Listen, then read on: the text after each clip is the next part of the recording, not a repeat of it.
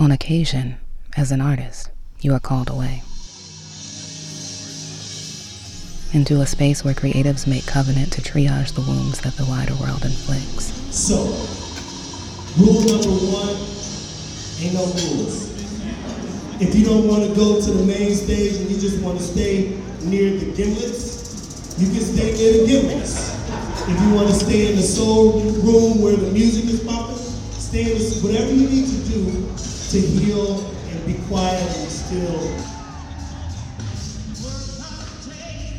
We want you to do that.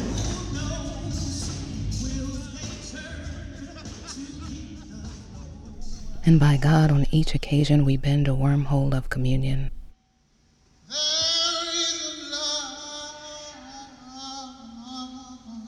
Often in the whitest of spaces.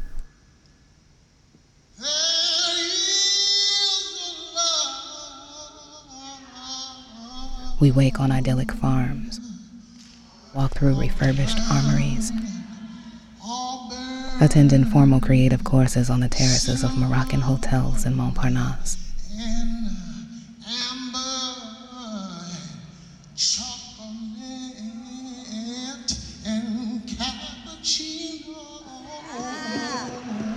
We call out across the evening orientations, the communal lunches and dinners, the divining days ends at the fire pits. And we find the face that could be our face. And to all of us in this room, this is our unofficial, official family reunion. Y'all family to me. And sometimes it's the only time that we actually get to be in a room where we ain't gotta do nothing. So I hope the food is good. Marcus Brown, framed in curls are faded. Full nosed, cleft chinned, big lipped, tight froed. Familiar.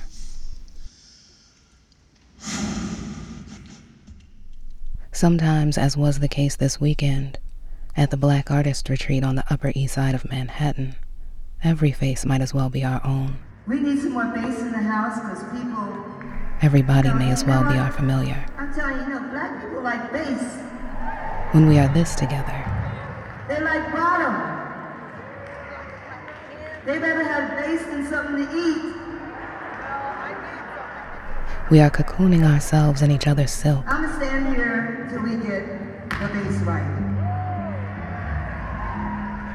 Regenerating limbs we've lost, playing, performing allegorical angioplasties on all our ailing hearts.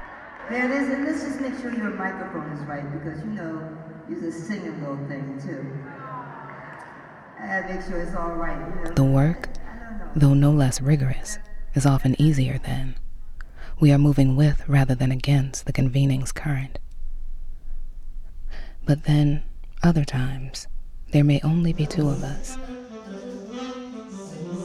Lord, please let there be at least two of us.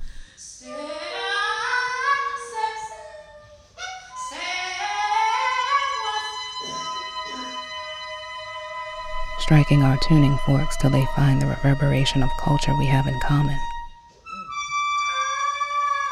Lord, please let there be at least two of us, steadfast in our determination to ignore whatever aggressions may intrude.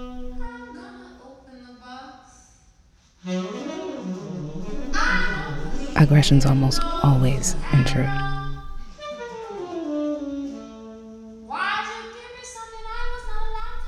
In those moments, when the convening is not designed to accommodate the full spectrum of our spectacular blackness,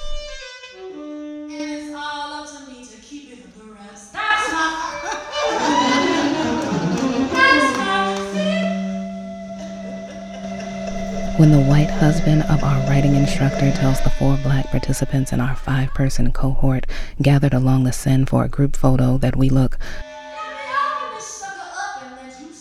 too dark through the viewfinder.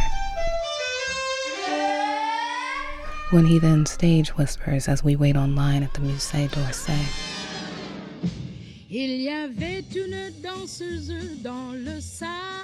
That the woman approaching us, fluent in French, is panhandling, rather than inquiring about the black models exhibit only we are excited to see. Et quand elle dansait, When we look at each other and mutter under our breaths, he got one more time, we understand that we are away from wherever we feel safest. We are swimming upstream to the other shore together before it is time to return to the rude realities from which we sought this respite.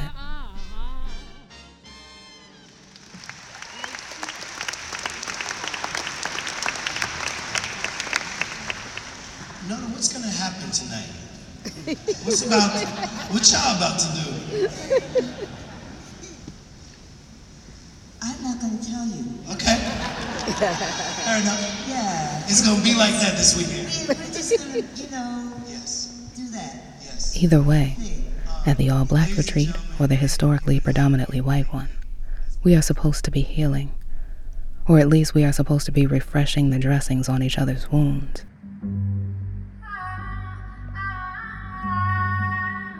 And either way, for a while it is working.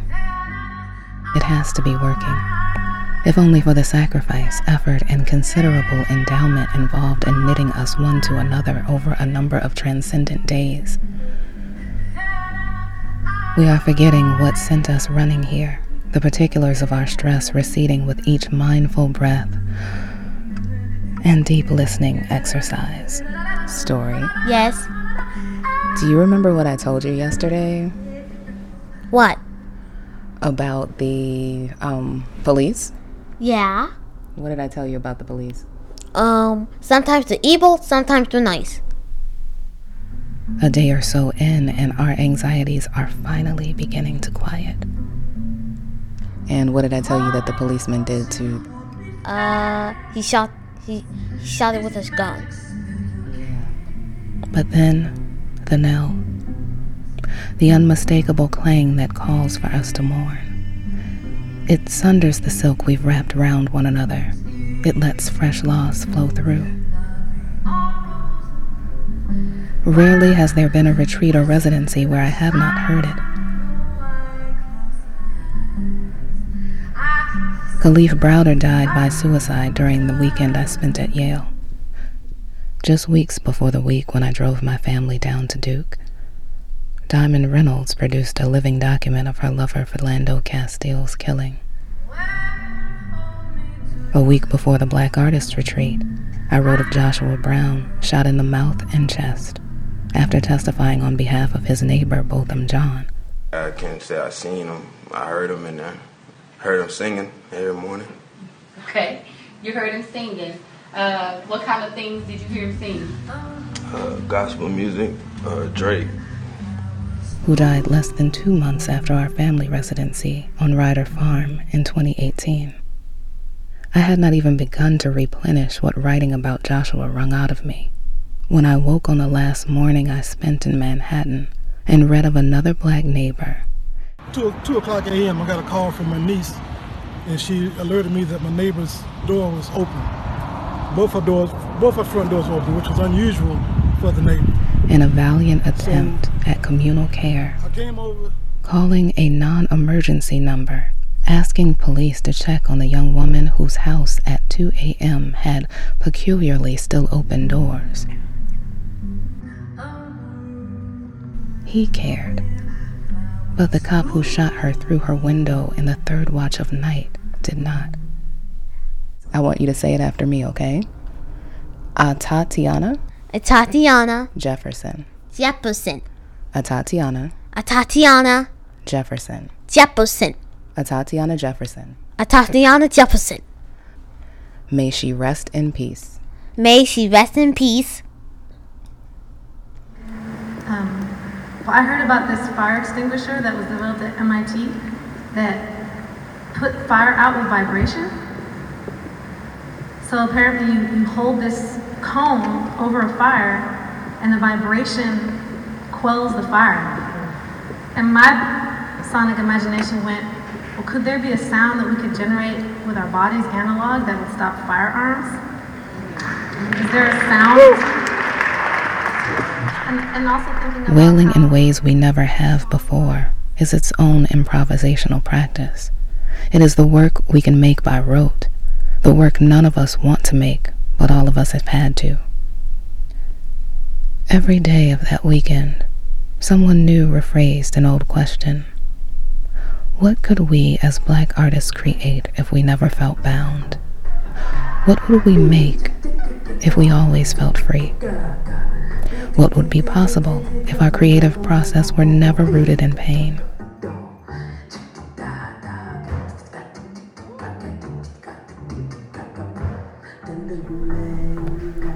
I willed my thoughts away, sent them forward toward a future too remote for me to access where I stood.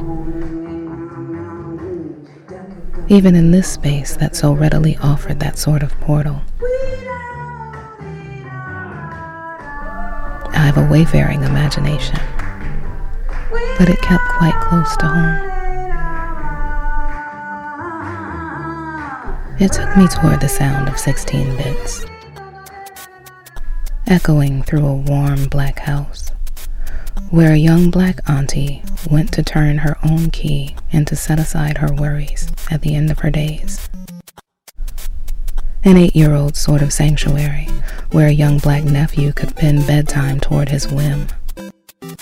Where, in a radical show of trust, a daring subconscious sense of safety, the locks were momentarily forgotten the double doors left open as auntie and nephew noshed snacks and laughed hard and trash talked till they couldn't tell whose win or loss would come. Till they couldn't sense how near an end they were. Till their sound was more powerful than any policeman's. Hi, my name is Tatiana Jefferson, and I'm doing lab exercise 5 um, for AMP1 lab. This here is the cranial cavity. This is the thoracic cavity here. This is the ventral cavity. The ventral cavity includes um, all of the front cavities, which would be the thoracic cavity, the abdominal pelvic cavity,